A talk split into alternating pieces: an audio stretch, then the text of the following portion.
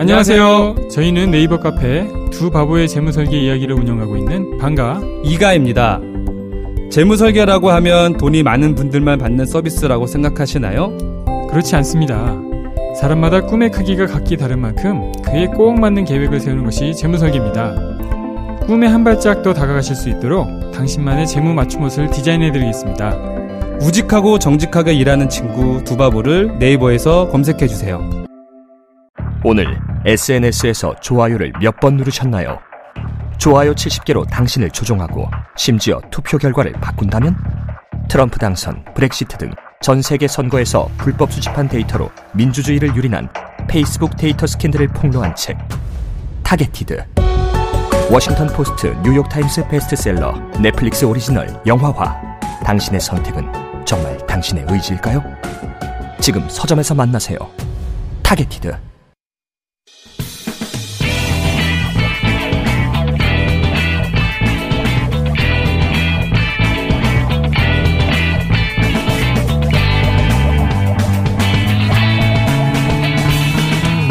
김어준의 뉴스 공장. 자, 당선자 연결 플러스 어, 여론조사 전문가들과 어, 선거 후토크 하고 있습니다. 세 분 나오셨습니다. 이택수 대표, 윤희영 센터장, 이은영 소장 이분들 계속 나오고 계십니다. 네. 어, 여러 방송국에 또 여러 군데 불려 나가시더라고요, 다들. 예. 그렇죠. 뭐 후보만큼이나 바쁘신 것 같아요. 앞에도 근데. 예. 네. 어, 굉장히 바빠요, 다들. 이 대표님만 하겠어요. 아, 아닙니다. 예, 이택수 대표도 여기저기 많이 네. 불러다니더라고요. 네. JTBC도 보시는 분들이 이제 한철 장사하다. 메뚜기예요. 물 들어올 때 어떻게 해라. 뭐 이제 이렇게.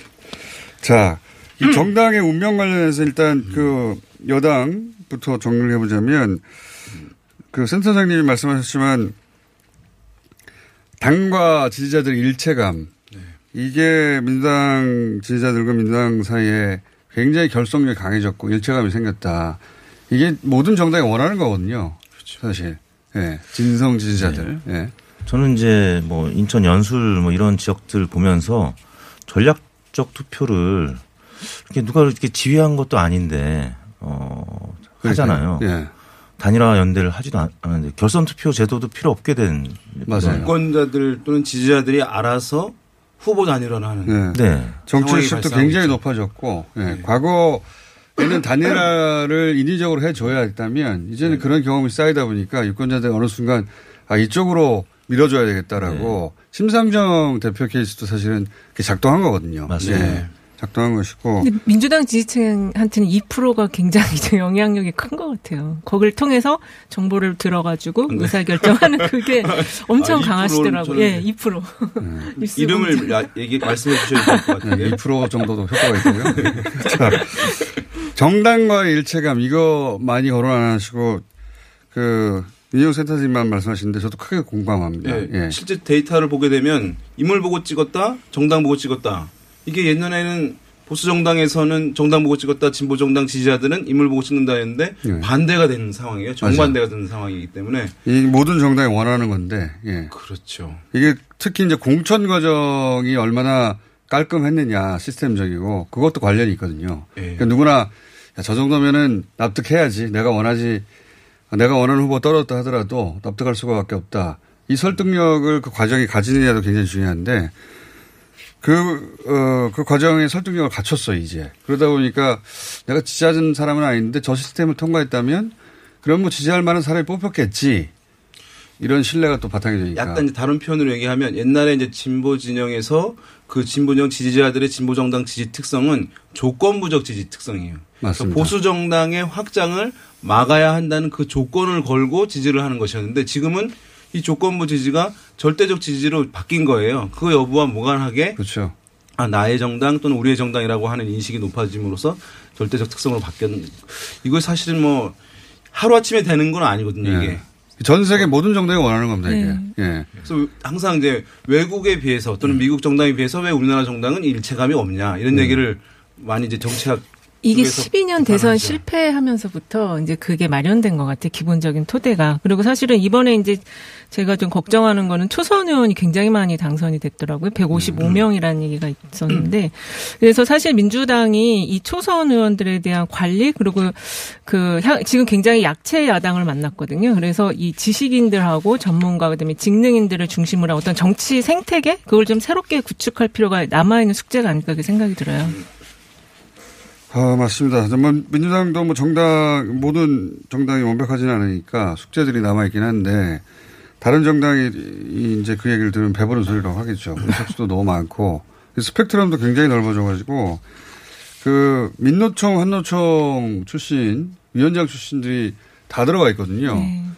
이러다 보면은 이제 정의당 포지션도 사실 굉장히 줄어들 수밖에 없어요. 맞습니다. 그래서 정의당이 지지율 정체하는 여러 가지 이제 이유들이 있는데 그 노동계에 있는 인사들을 민주당에서 거의 계속 영입을 하면서 의원이 되게 만들어준 상황이 얼마 전 총선부터 계속 이어져 왔던 것이거든요. 그렇죠. 그러니까 지금은 양대 노총에 있는 사람들 다 이제 들어오고 있는 상황, 들어가고 있는 상황이기 때문에 그 어떤 노동계 기반성이 정의당으로서는 좀 이전보다는 약해지는 흐름이 있을 수밖에 없다는 점 이것도 네. 아마 영향을 주는 주요한 요인 중에 하나인 것 같아요. 그럼에도 불구하고 한 정당 득표는 10% 정도 했는데, 네. 그렇죠. 근데 요 그 파일을 키울 수 있을까?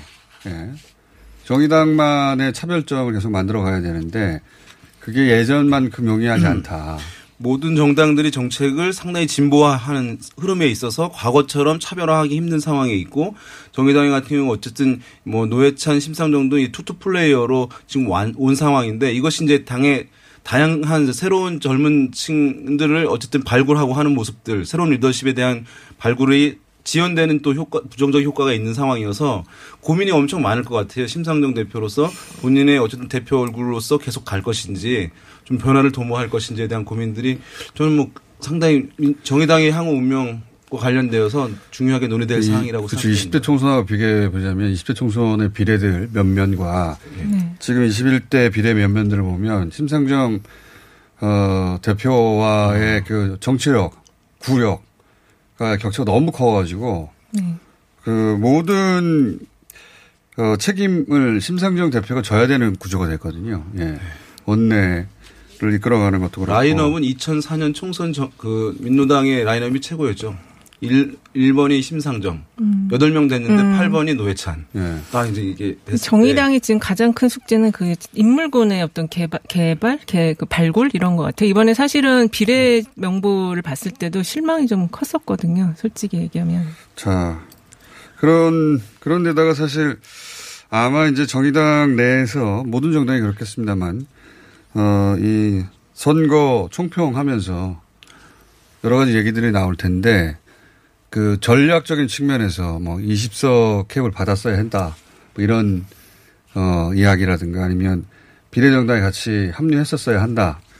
왜냐하면 기본적으로 한 15석 정도는 분명히 가져갔을 기회가 몇 번은 있었거든요. 그 기회를 놓치고 이제 원칙이란 말로 그게 다 그 설명이 되느냐.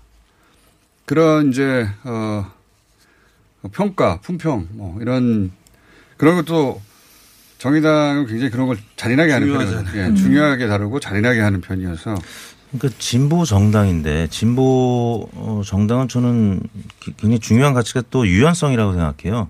어, 뭔가 경직돼 있고 고착화돼 있으면 어, 진보 어, 성향 유권자들이 지지를 어, 처리할 가능성이 있는데 이번에 어, 여하튼 뭐 플랫폼 정당 만들자 뭐 등등을 얘기할 때 유연성 없이 그냥 기존의 에, 그 가치를 그냥 고수하는 좀 답답한 부분을 유권자들이 느꼈죠.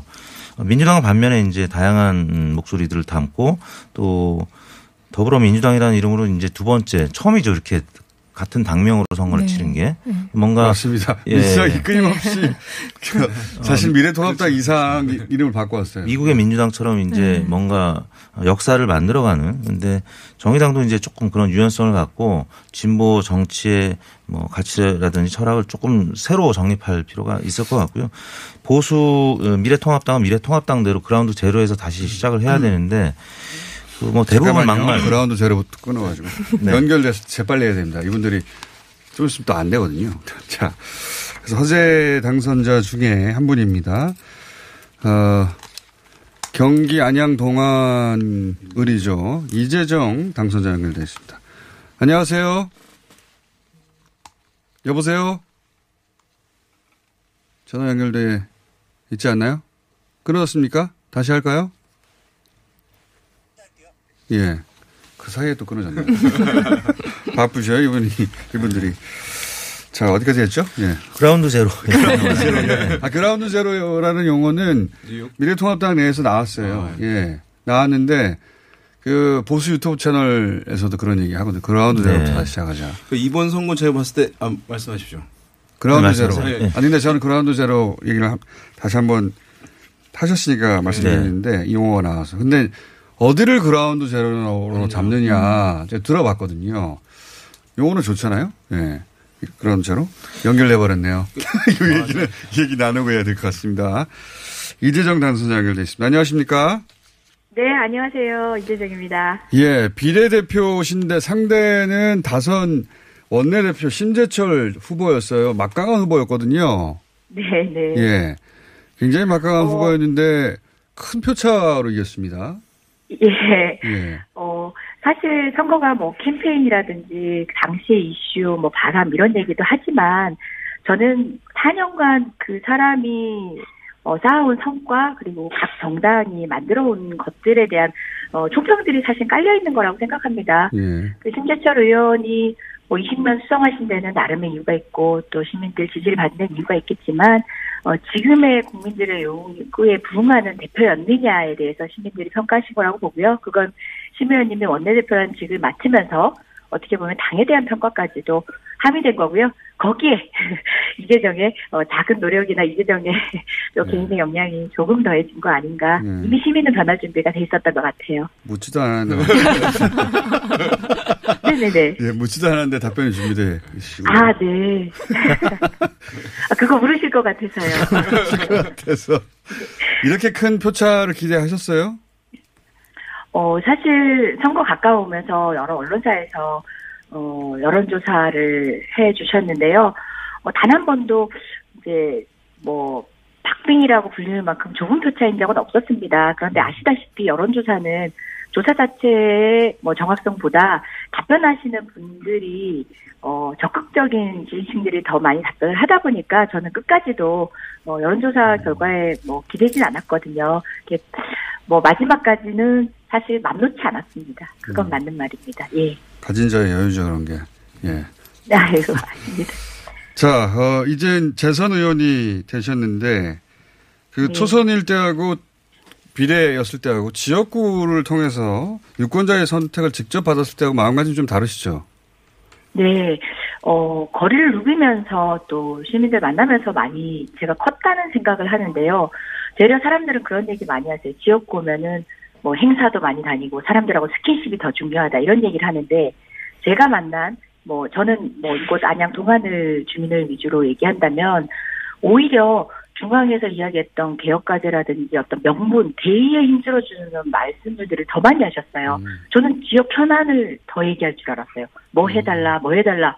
근데 정작 시민들은 어, 그런 부분은 굉장히 부차적인 거고, 어, 저 총체적인 대한민국 상황에 대해서 조언을 더 많이 주시고 거기에 온기를 넣은 구체적 요구였다는 생각이 들어서 제가 가지는 어떤 확신, 믿음, 어, 그것에 대해서 보다 좀 용기를 얻은 그런 선거였던 것 같습니다. 알겠습니다. 시민들의 정치 의식이 굉장히 높은 것이죠. 예. 네네, 맞습니다.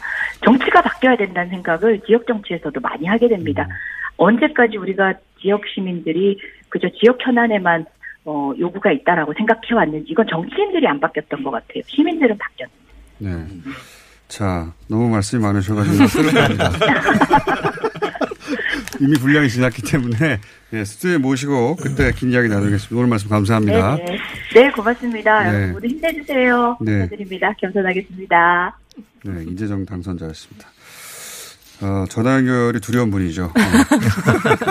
안 묻는 답을 계속 하시기 때문에 이 지역은요, 그 예. 심재철 원내대표하고 지지율이 격차가 거의 대부분 크게 났었는데 네. 잠깐 붙었던 적도 있지만 어, 한 여론조사 기관 이제 아렌서치라는 조사 네. 기관에서 동시에 했는데 한 매체 의뢰 조사는 붙었고 어. 한 매체 조사는 굉장히 격차 컸어요. 왜 그런 결과가 나오는 그래서 거죠? 심재철 원내대표 측에서 여론조사 심의위원회에 이거를 이제 조사를 음. 의뢰했죠. 예, 예. 그랬더니. 그랬더니 큰 격차가 난 조사가 뭔가 통계 차원에서 에러가 있었어요. 어. 그래서 과태료까지 맞았습니다. 근데 아. 과태료 맞은 그 조사 결과대로 지금 나온 겁니다. 어, 오히려? 오히려. 어. 근데 이제 제가 무슨 얘기를 하려고 하냐- 하냐면 어, 미래통합당 많은 후보들이 여론조사 음. 결과가 나오면 상당히 압박을 많이 했어요. 고소고발하겠다라고. 어, 본인들에게 불리한 여론조사 네. 결과를 두고. 어, 시- 그래서 실제 어, 매체들에서 보도를 못한 경우도 있었습니다. 어. 언론사까지 고발한다고 하니까. 왜냐하면 언론사 입장에서는 여론조사 기관에 의뢰해서 결과가 나왔는데 후보가 마음에 안 드는 결과라 네. 해서 문제 제기해서 과태료를 맞았는데 네. 실제 결과는 과태료 맞은 그 결과대로 나왔다는 거죠. 그러니까요. 근데 음. 사실 이게 그 여론조사 기관과 어- 그 언론사를 굉장히 압박하고 언론의 자유를 위협하는 것들이거든요. 네. 그게 결국에는 부메랑이 돼서 어, 미래통합당 스스로 어, 자기 상황을 볼 수 있는 그 거울을 지금 어, 가리는 일인데 음. 이런 부분은 그라운드 제로가 돼, 서 다시 출발하려면 없어져야 될 문화인 거죠. 이번 그건- 선거 네. 같은 저는 이제 우리나라 어떤 보수 주류 세력에 거듭된 강경한 노선이나 강경한 행태에 대해서 사망 선고를 내린 음. 선거라고 생각돼요. 이 결과의 의미를 본다면 사실은 이것이 이번 것만 가지고 이 선거 결과를 분석해서는 안 되고 지난 10년 동안 있었던 우리 사회에서의 변화들, 뭐 세월호 참사도 그렇고 탄핵, 촛불, 그다음에 대북 북한에 대한 인식의 변화 이런 근본적인 것들이 있는데 어 보수 정당에서는 사실 이 흐름을 쫓아오지 못한 측면이 있었던 맞습니다. 것이거든요. 예. 그래서 저 투표율이 66%를 넘어섰다는 것은 중도층도 대거 나왔다는 것이에요. 그러니까 지금의 모습으로는 강경 보수층에서 흡수는 될 수 있지만 중도층까지 확장되지 않는다는 걸 여실히 보여주었기 때문에 저는 뭐 하여튼 이번에 근본적인 변화 그 가치와 노선에 대해까지 필요하다. 단순한 인물이라든가 시스템뿐만 아니라 생각됩니다. 그 동안을 지역은 사실 추혜선 정의당의 추혜선 후보가 굉장히 네. 초반에 기세 좋게 나갔었거든요. 그래서 이재정 후보가 좀 떨어질 수 있다 그런 전망까지 네. 있었던 지역이에요. 근데 결과적으로 보면은 삼자 대결이었는데. 네, 삼자 구도였거든요. 근데 삼자 모두 현역 의원이에요. 네, 네, 현역 그 거기 원래 사자였어요. 임재훈 네. 후보까지 해 가지고 그래서 정의당이 결국에는 자기의 어떤 정체성이나 미래 비전을 제시하지 못함으로써 몰락하면서 이제 양강 구도가 되면서 이제 민주당이 다 수도권에서 이기는 여기도 그런 이제 흐름. 기본적으로 네. 유권자들 전략 투표가 이루어진 셈이라고 봐요. 네. 예. 이제 유권자들의 어 이런 이번 선거 결과 때문에 아마 야당에서 대여 투쟁 강도가 제가 봤을 땐 좀 약해질 수도 있지 않을까. 왜냐하면 어 동작의 나경원 후보 여기 심재철 후보 같은 경우에 당직들을 이제 맡고 있었던 상황인데 대여 투쟁을 하는 상황에서 초강성이었죠. 당직의 역설이라고 표현할 수 있을 것 같아요. 네. 부각은 되는데 실제 가지고 있던 합리성과 개혁성을 잃어버리는 거야. 그래서 이제 보수성이 더 강, 강하게 되는 것이 나경원 후보 같은 경우는 보수의 여전사 이런 이미지도 얻게 되니까 지지는 오히려 줄어드는 상황이 발생한 것이죠. 그렇죠. 중간층, 예. 중간층을 잃게 되는 거죠. 그래서 아마도 이런 이제 사례들이 있으니 어떤 이제 이후에는 약간 좀 조심하지 않을까 본인들도. 착시가 생기는 게 본인들에 대한 지지 강도가 더 강해졌다고 느끼거든요. 왜냐하면 강성 지지층이 목소리 높여서 칭송하니까 잘하고 있다고 생각하고 그대로 계속 가는 근데 그라운드 제로 연결해서 얘기해 보자면 그라운드 제로로 표현을 쓰면 이제 해법을 찾는 그 보수 어, 채널들 이렇게 보게 되면 그 그라운드 제로 어디서 찾냐면 박근혜 전 대통령 탄핵 시점부터 다시 뒤집어야 된다. 탄핵을 부정하는 데서 다시 출발하는 거예요. 이러면 더 멀어지는 거거든요. 그렇죠. 그 그라운드 제로 거기서 찾더라고요. 예. 그러니까 차들 그라운드 제로가 없다 보니까 이건 모두가 탄핵 때문에 이렇게 된 것이야. 라고 하는 그 이벤트 하나에 과몰입을 해가지고 거기서부터 계속 이야기를 시작하려고 하니까 더 멀어지는 거죠. 예. 강성 보수층 내에서의 기반으로 해서 그라운드 제로를 논의하는 건 의미 없다고 보고요.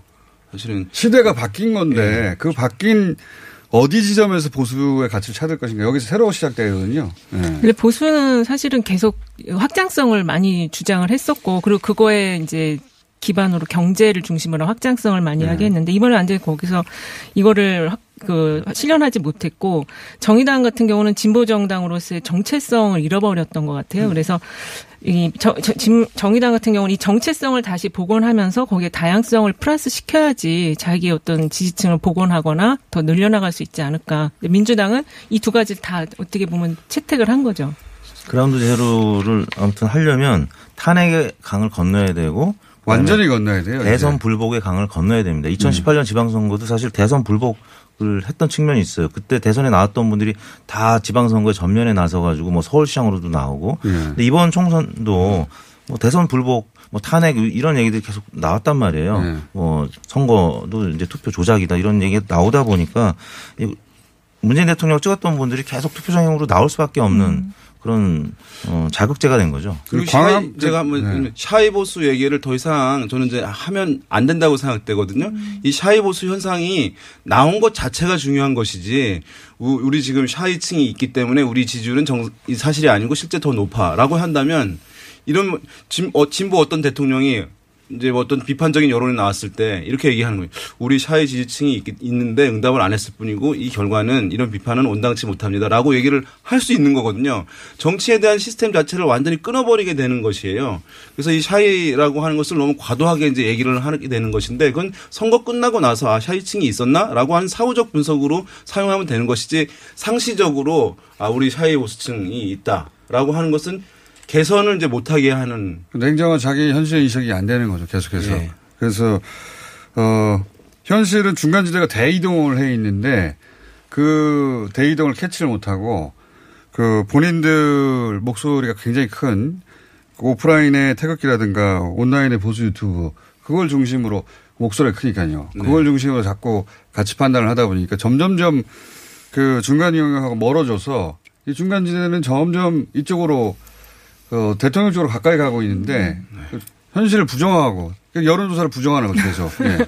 어, 저는 여론조사를 부정하는 분들을 꽤 많이 봤어요. 일단 사석에서 만난 현직 의원들도 예전에 안 그랬는데 대놓고 리얼미터가 왜 비난을 그래요? 합니다. 예, 여론 아예 못 믿는다는 말라고. 거예요. 아예. 예. 원래 저기 통합당이 그 여의도 연구소 조사가 굉장히 정확성이 높았었잖아요. 네. 압도적이었죠. 과거에. 이번에 이번에도 그랬죠. 그래서 이제? 음. 박형준 위원장이 뭐 그런 차원에서 어, 좀 대외적인 메시지 아니었을까요? 아닙니다. 아. 실제 선거 결과가 뭐 민주정책연구원이랑 동일한 조사 결과가 네, 나왔기 네. 때문에 그렇죠. 예. 차명진 후보를 뒤늦게 제명을 할 수밖에 없었던 거고요. 주말에 사실 어 블랙아웃 기간이라서 음. 얘기는 못했지만 여론조사 기관들의 여론조사도 상당히 안 좋아졌고요. 그러니까 접전으로 붙었던 지역들이 한 5%에서 많게 10% 포인트가 날아가 버렸어요. 그러니까 그 후보들은 황교안 대표나 이 김정인 위원장한테 강하게 어필할 수밖에 없었고 여의도 연구원 조사도 마찬가지였었거든요. 그러니까 여의도 연구소가 표본 크기가 워낙 커가지고 굉장히 정확하다고 했었거든요. 네. 과거에도. 예. 그렇죠. 축적된 데이터도 많고. 그렇죠. 근데 이제 이것도 그 지위도 점점 잃어가는 게 아닌가. 예. 연구소. 제대로 된 보고서를 올려도요. 예. 받아들이질 않으니까. 예, 지도부에서 받아들이지 않습니다. 그러니까 김세현 그거를 원장이 그만둘 네. 때부터 그 조짐이 있었던 거죠. 후보들한테 제대로 된 보고서를 줘야 되는데 네. 못 주게 하는 겁니다. 음. 지난 지방선거 때도 그랬습니다. 예, 제가 아는 어떤 후보도 이제 건너 들었는데 뭐 얘기를 물어보는 거예요. 그럼 데이터를 좀 보여주세요 했더니 그건 받지 못했다고 그러니까요. 얘기를 보- 하는 거예요. 보고 싶은 것만 보게 만드니까 자꾸 후보들도 대응을 못 하는 거 아닙니까? 네. 각 지역구에서도 그 수치를 보고 자신의 태도를 교정하거나 전략을 바꿔야 되는데 중앙에서 이 자기들이 그려놓은 그림대로 자꾸 후보들을 몰- 몰아가려고 하니까 반면에 민주정치연구원은 그. 빅데이터를 가지고 음. 어, 민주연구원을 맡겼죠. 빅데이터를 가지고 어디에 사람들이 많이 모이는지 예.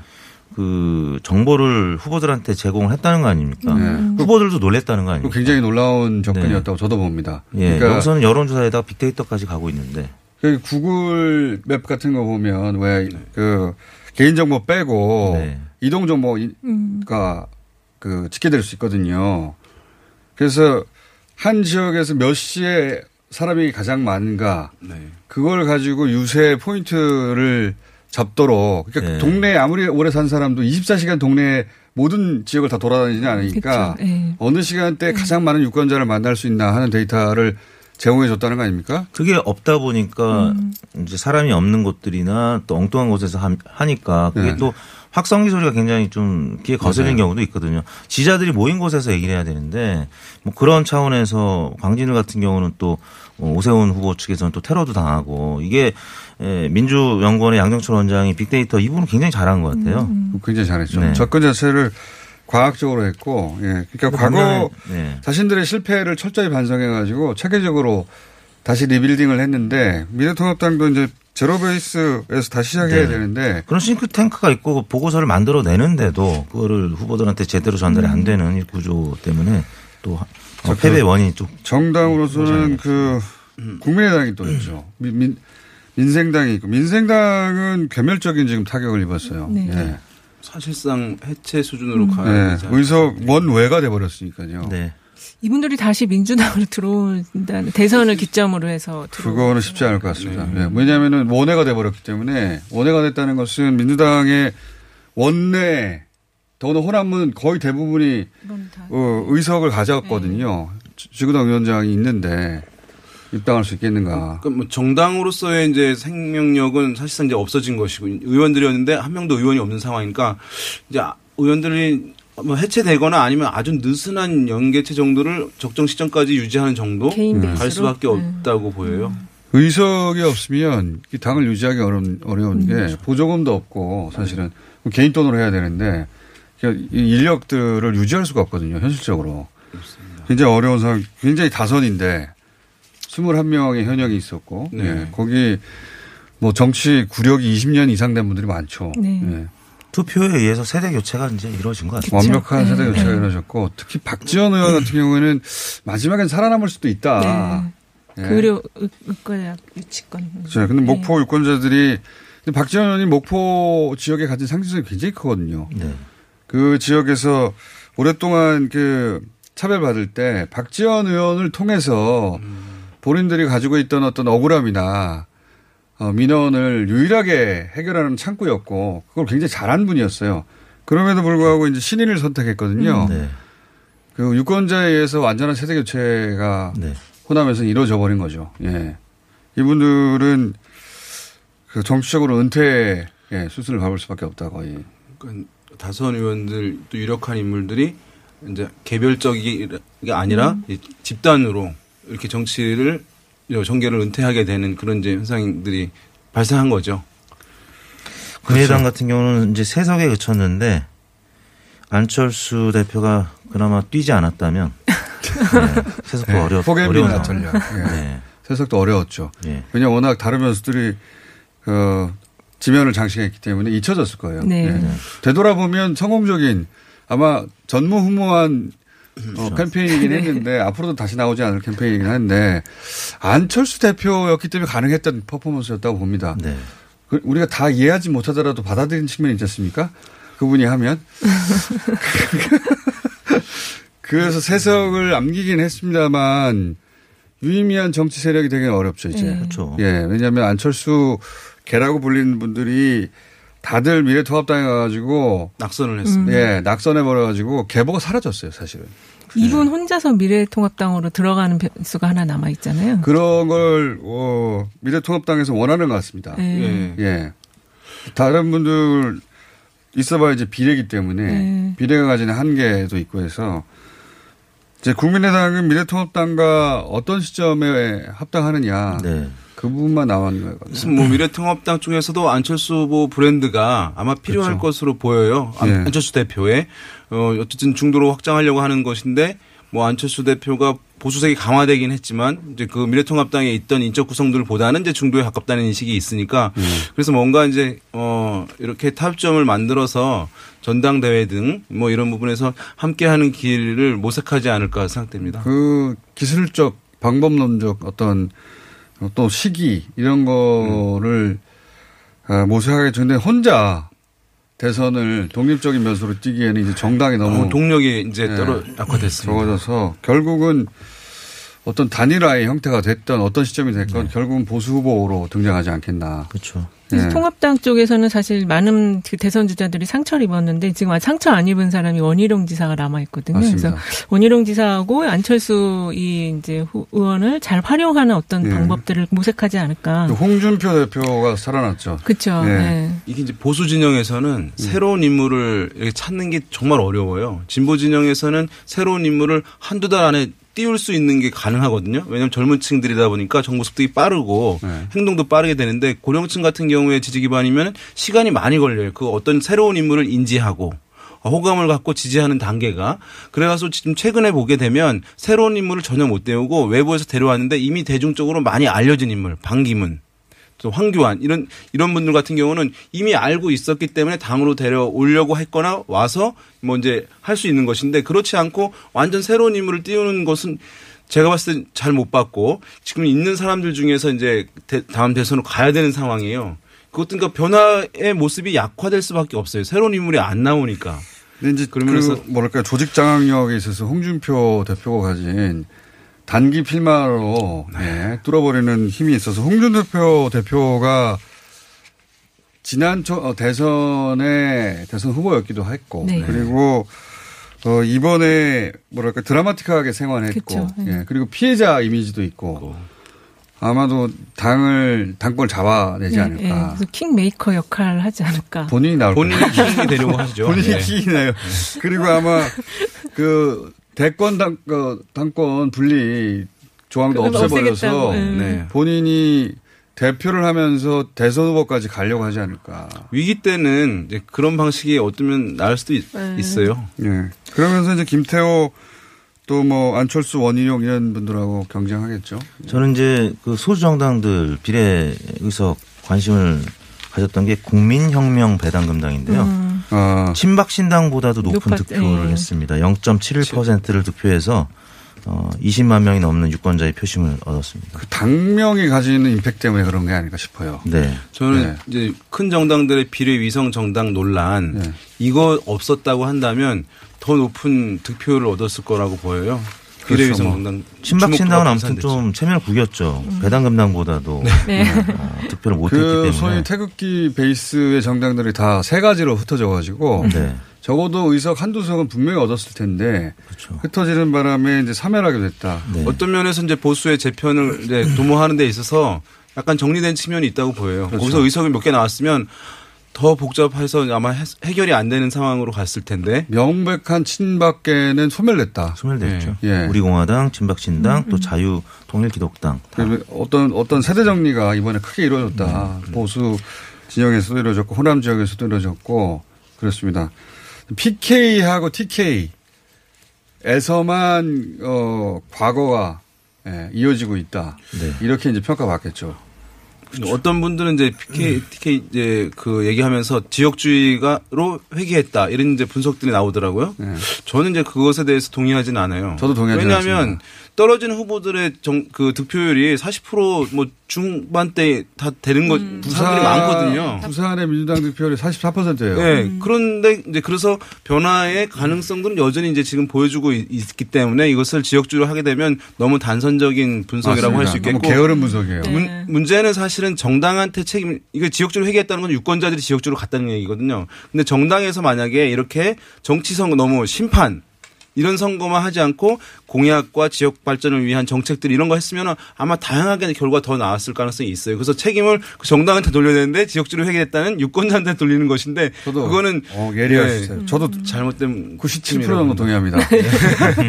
왜냐하면은 그러기에는 득표가 너무 높았고 네. 이것은 선거 기술로 막판에 흔들기를 한 거거든요. 네네. 그러니까 표심이나 밭 자체가 과거로 회귀했다고 볼 수는 없고요. 올해 그 지역의 지역 조직을 갖고 있던 보수 정당이 자신들이 가지고 있는 기술을 총동원해서 선거 기술로 겨우 막, 거죠. 예, 막판에 표를 결집시켜서 이긴 것이지 밭은 변했다 거의. 예, 그러니까 다음 선거는 어떻게 될지 모릅니다. 네. 여기는. 예. 지역주의는 거의 해체 단계에 이르렀다고 네. 음. 봐야지 지역의 조직이 만들어낸 성과. 예. 정도고 이제 자꾸 끝내라고 네. 왜냐하면 또 음악 순서가 있거든요. 예. 엄청난 무대가 뒤에 그러니까, 준비되어 예. 있다는 네. 소문이 있습니다. 구경하고 가시든지요. 리얼미터 이택수 대표, 오피니언 라이브의 윤희훈 센터장, 한국여론연구소의 이은영 소장이었습니다. 감사합니다. 네, 감사합니다. 고맙습니다. 안녕하세요. 치과의사 구지은입니다. 태아가 자랄 때 가장 먼저 생기는 기관이 어디일까요? 바로 입입니다. 먹는다는 것은 삶의 시작이자 끝인 것이죠. 100세 시대인 요즘은 치아를 100년 가까이 사용합니다. 그럼 어떻게 해야 치아를 100년 동안 건강하게 관리할 수 있을까요? 바로 올바른 칫솔질과 정기적인 스케일링입니다. 가까운 치과를 방문하시면 치과의사 선생님께 올바른 칫솔질을 배울 수 있습니다. 그리고 1년마다 건강보험 적용이 되는 스케일링 치료 놓치지 마세요. 이 캠페인은 유디치과협회와 함께합니다. 시더 시더. 아빠 발톱 너무 두껍고 색깔도 이상해. 이 녀석. 그럴까봐 내가 캐라셀 네일 준비했지. 갈라지고 두꺼워진 발톱 무좀이 싹 사라진다고. 미국 판매량 1위 600명 임상 실험을 거친 전 세계 48개국 손발톱 케어 압도적 지배자 캐라셀 네일. 2주 후 달라진 손발톱을 경험할 수 있습니다. 네이버에서 캐라셀 네일을 검색하세요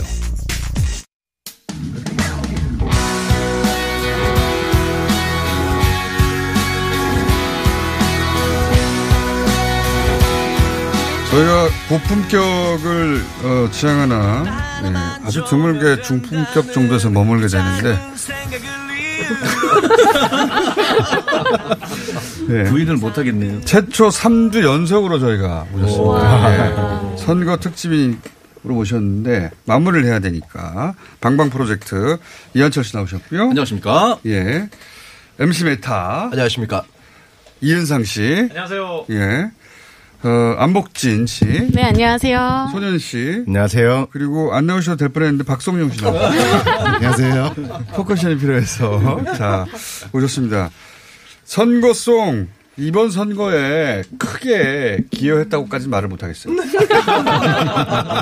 하지만 뭐 아쉬운 대로 조금은 그 선거하러 가시는 분들이 기- 유쾌하게는 갔다. 네. 적어도 음, 예, 네. 거기까지 확실히 말씀드릴 수 있고 오늘 저희 버전은 어, 뉴스공장 안에 잠깐만요. 황교안 선생님, 황교안 선생님 인사하셔야 되니까 안 가서 시간 좋은데 최소한 인사는 하셔야 되니까. 맞습니다. 좋았습니다.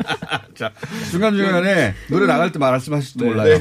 그래서 뉴스공장 안에 애썼다 공장을 개설해가지고 그런 그런 음악 한번 준비해봤습니다. 아, 애썼다 공장 네. 바로 들어보겠습니다. 자, 이분들 음악이 기가 막혀요. 원래 따로따로 부르기 어려운 분들인데 공연이 없어가지고 이제 전날 불러도 다 나와요. 자, 부탁드립니다.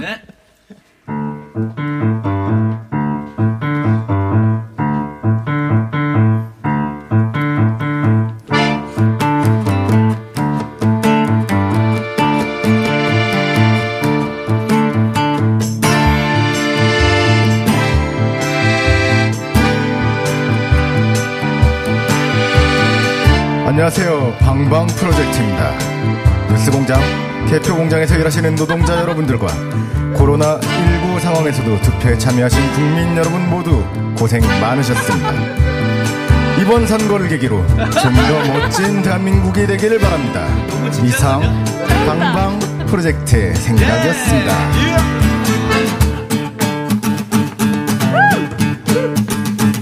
Hey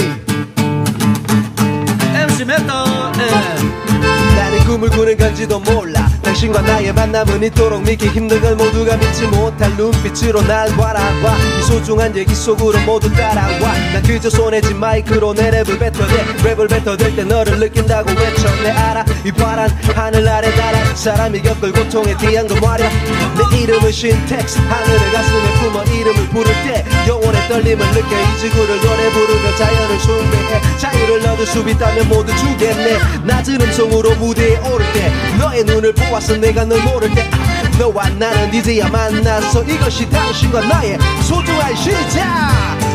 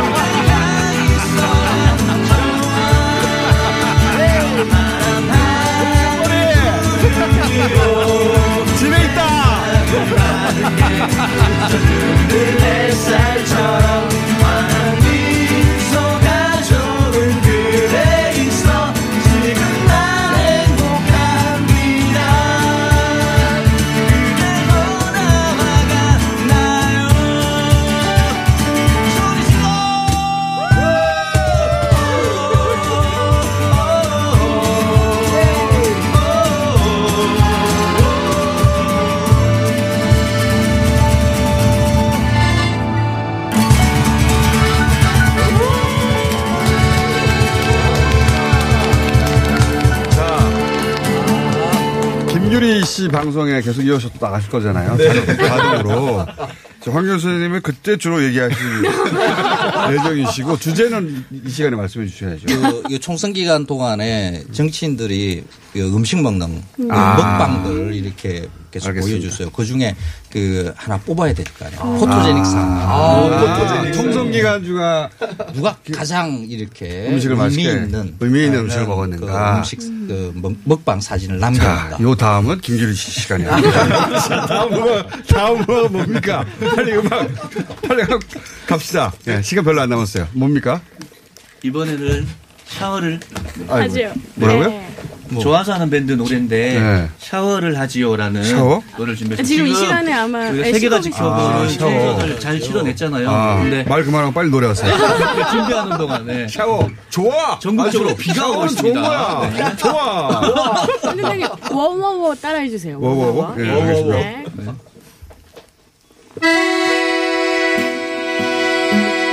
워워워 샤워를 하지요. 좋아. 워워워 샤워를 하지요. 워워워 샤워를 하지요. 워워워 외로움이 찾아올 땐 샤워를 하지요. 좋아. 거품 속에 하루를 잊지요. 시간을 가득 채운 나의 18번 이게 바로 나만을